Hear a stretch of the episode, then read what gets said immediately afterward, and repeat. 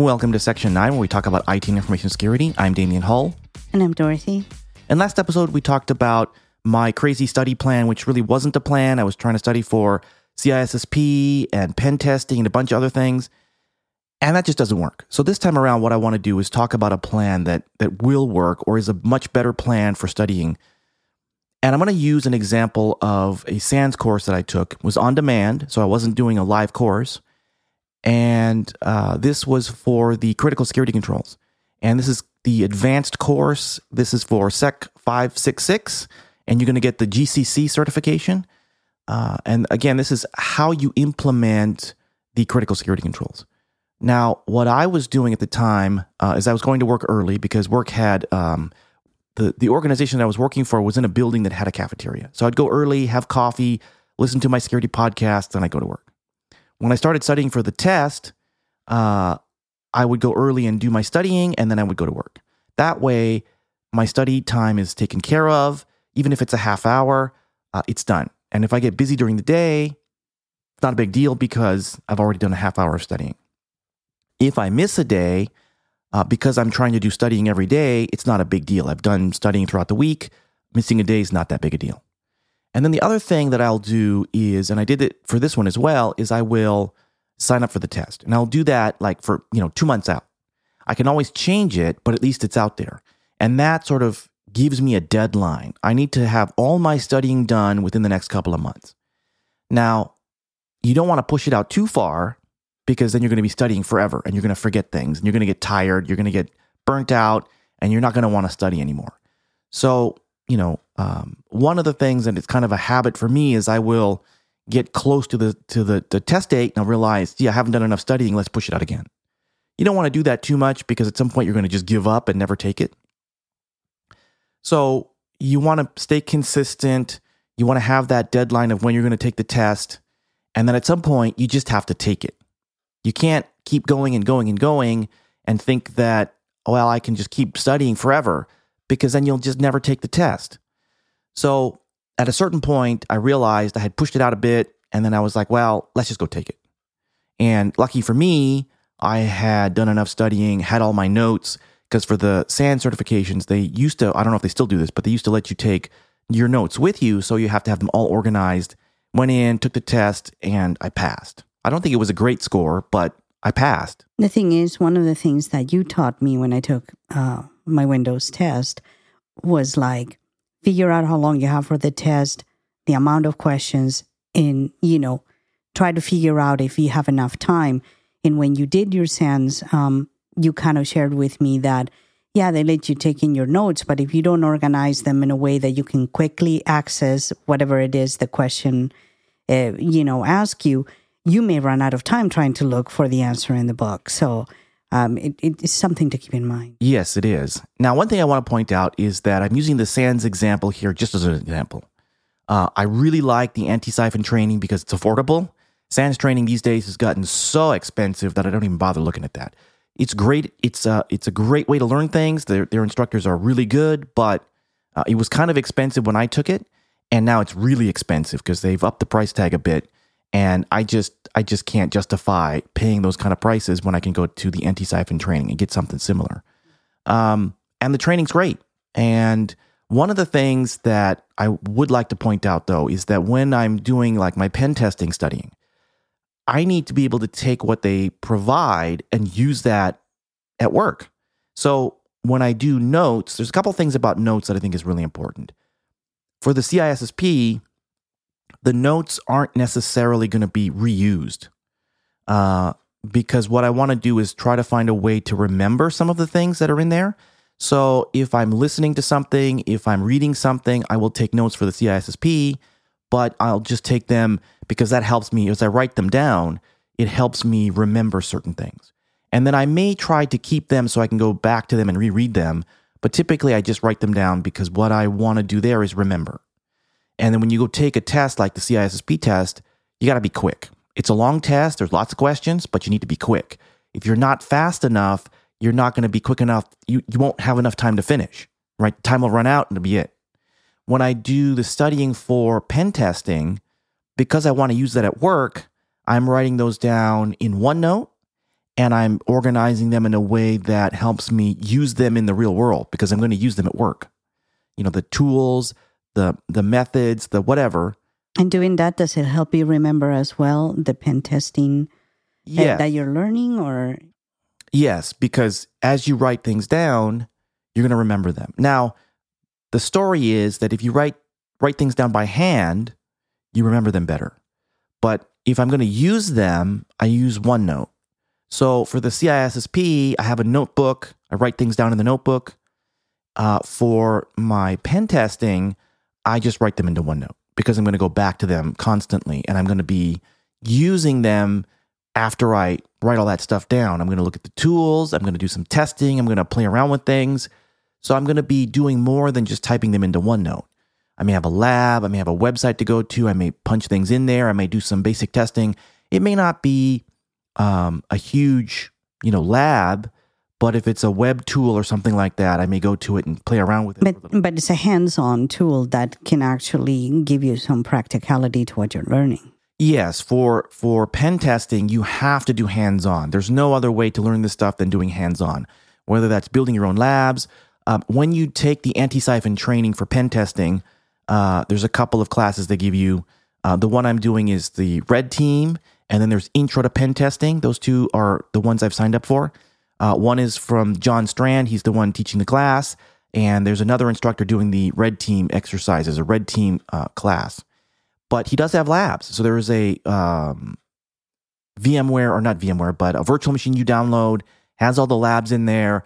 Uh, one thing I did notice because I was actually uh, watching the videos today, there are supposed to be instructions for how to do the labs. Unfortunately, I haven't been able to find them. So in the video, um, the instructor will actually walk you through the lab. So even though I'm missing the instructions, I can walk through the lab with the instructor. Now, I haven't downloaded the VM yet, but I'll do that and then I can play around with the labs. Um, Have you used anything that you have studied for in the pen testing area at work? yes. Okay. How did how how did it feel like to to take it from the study into the actual practicality of it? Was it difficult? Was it awkward? How Well, uh, the pen testing la- the pen testing classes I'm taking now, those are recent. So I kind of like I just picked them up. Uh, the red team one, I've had it for a little bit, but I haven't had a chance to really watch the videos until recently. Uh, so a lot of the things I'm using in the pen testing side of things are things I've learned in the past. You know, when you take things like um, the incident response course, they have you do pen testing because what they want you to understand is how do the hackers get in? What are some of the things you're going to look for?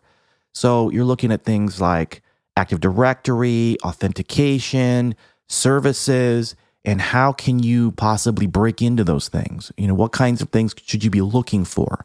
Um, that kind of stuff is is are some of the things that that I'm using now. You know, Nmap scans. That's kind of a basic thing that you might learn in a in a security course.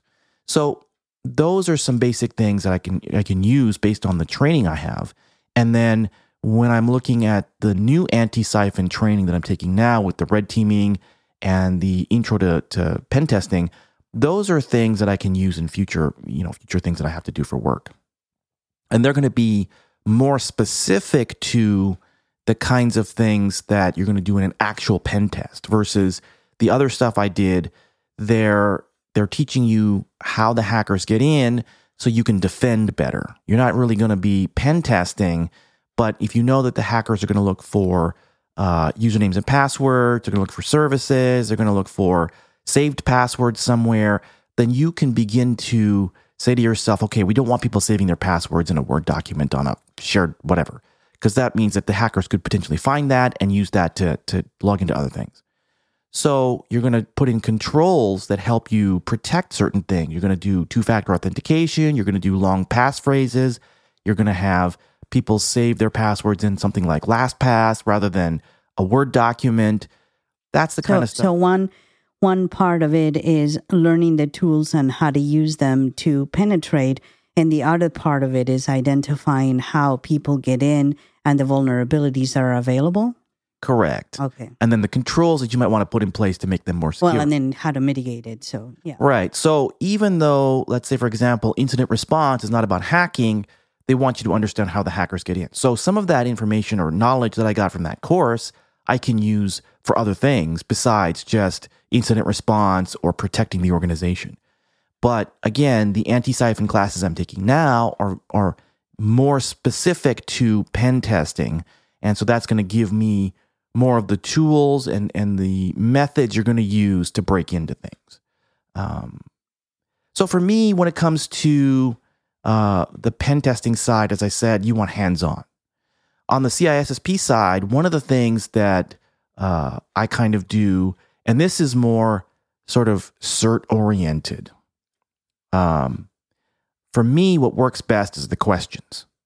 So I have access to the CISSP questions on my phone. There's an app for that. Um, I'm going to be going through those. And that's generally what I'll focus on. The book is there. I will read that. Um, I have the official book for the CISSP, but then I also have the questions. And I think most of what I'm going to do is spend a little bit of time in the morning going through the questions, and then I'll go to the book every so often but we'll see what happens. I may say to myself, gee, these questions are kind of hard. I need to go read the book. And if that happens, it is what it is. I have to find a way to incorporate the book into my study habits. It's a lot because, you know, when you look at some of this technical stuff, especially when you're looking at management type stuff for CISSP studying, the book is kind of, it's not a quick read. It's kind of slow and dry. Yeah. So you have to take these things into consideration when you're studying for these things that well, you may think of, uh, uh, oh, I'll just do quick studying and I'll get through this really quickly. You may begin to read the stuff and go, gee, this is going to be tough. Well, and another thing is that using multiple sources, I think, helps you better or gives you a better chance to pass that test. Because I think if you just use one tool and only one tool, you could be limited and, and miss other things. Exactly. So there are some things online that I may go to, free stuff, YouTube channels, that kind of thing. Mm-hmm. Uh, I'm going to have to take a look at some of the things that people are recommending. There is a uh, subreddit for the CISSP where people talk about the the uh, training material that they're using, and the reason why I'm using the questions and the book is because a lot of people say that that's what they used. Now, they may be people who've been doing security for a while, so you have to kind of pay attention to those kind of things. If it's difficult for you to use the book and the, the questions and you need an actual class, then you need a class, you know, because everybody learns different. So we'll see how this goes. I may need to incorporate other things that people recommend. Again, there are other websites out there, there are other um, free training materials, or maybe other things that I can pay for that aren't too expensive. So we'll see what happens. Well, and also going through the questions, it really allows you to to kind of get into testing mode and, and a little practice on on how to not hesitate for too long on on each question. You know just running through them is like it kind of prepares you to to be you know to finish your test on time. Exactly because there is a there is a timer sometimes when you do the questions. So you're in that you're in that kind of test format and that helps you. And then you're also getting what i would consider to be the way in which they want you to think because the questions are worded in a certain way and you may not be used to these kinds of questions or the way in which they want you to think. And so by going through lots and lots and lots of questions, you begin to realize, oh, if I think in this way, yeah, you have a, a better chance to answer the question if that's the the way that they ask them, you know. So yeah. So again, if you're going to study for something, uh, do it early. Find out when you have to have your test done by, because maybe there's a, a work deadline, Maybe there is a certification deadline. Maybe they're going to change the cert pretty soon. You have like six months. That may be just enough time for you to study, take the test, and pass. But you need to be aware of these kinds of things. And so when you create your study plan, you want to make sure that you have enough time to be able to learn the material, take the test, and actually pass that. And then don't push it out so far that you give up on the whole thing. And the other thing I would recommend doing, if you can do this, is schedule the test you know, study for a few weeks, kind of get an idea of how long you think it's going to take. If it's going to be hard, maybe you say, okay, I was going to do two months, but let's do three. Um, I would not study for something longer than four months. Uh, I have done that, and it had, and it it um, makes you resentful, and you don't want to take the test, and you're burned out, and exactly. Exactly. You study forever, and then after a while, you just can't get into the material. Trust me, I done that. yeah, and, and if you make it to four or five months, then you you realize, hey, I haven't studied for a week because you kind of get this in, in your head that hey, I have four months. What's the what's the big deal about not studying for a week? That's going to kill you. So I would suggest try to shoot for something like three months at the most, and uh, start your studying. Figure out how long you, you think it's going to take you. Schedule a test. Usually, what you can do if it's a if it's a computerized test, some are not. Those are proctored, and you have to go when they tell you to go. Um, but if it's computerized, you should be able to schedule it. And then if there's something that comes up and you feel like, oh, I'm not ready, I got to push it back out again, you can do that. And you have like a couple days ahead that you can go back in and and push it out another you know month or so or whatever the case may be. Um, I wouldn't necessarily do a month. I would do maybe like a couple of weeks. Give yourself time to to catch up, and then you know at some point just go take it. Yeah, and while you want to take a look at the material and see, you know, how much time you think that it will take you to get through it, you know, depending on how you learn and what have you. Um, don't underestimate that half hour every day because the the knowledge will build in. And I think sometimes even absorbing the material in small increments will really help. And you know, for me, on days that I was feeling really good and I was like, "Oh, I truly understand this," I went longer than a half an hour, and that really kind of helped me. So other days is going to be the half hour will be tough you know, but um but it is good to get it out first thing in the morning and that way if you don't get a chance and things get in the way throughout your day, at least your study has been done and, you know, it's like anything else. Yeah, but I think that's it for now. If you have any comments or questions, you can send us an email at support at section9.us. If you haven't subscribed to our show, please do so. And thanks for listening. Thank you for listening.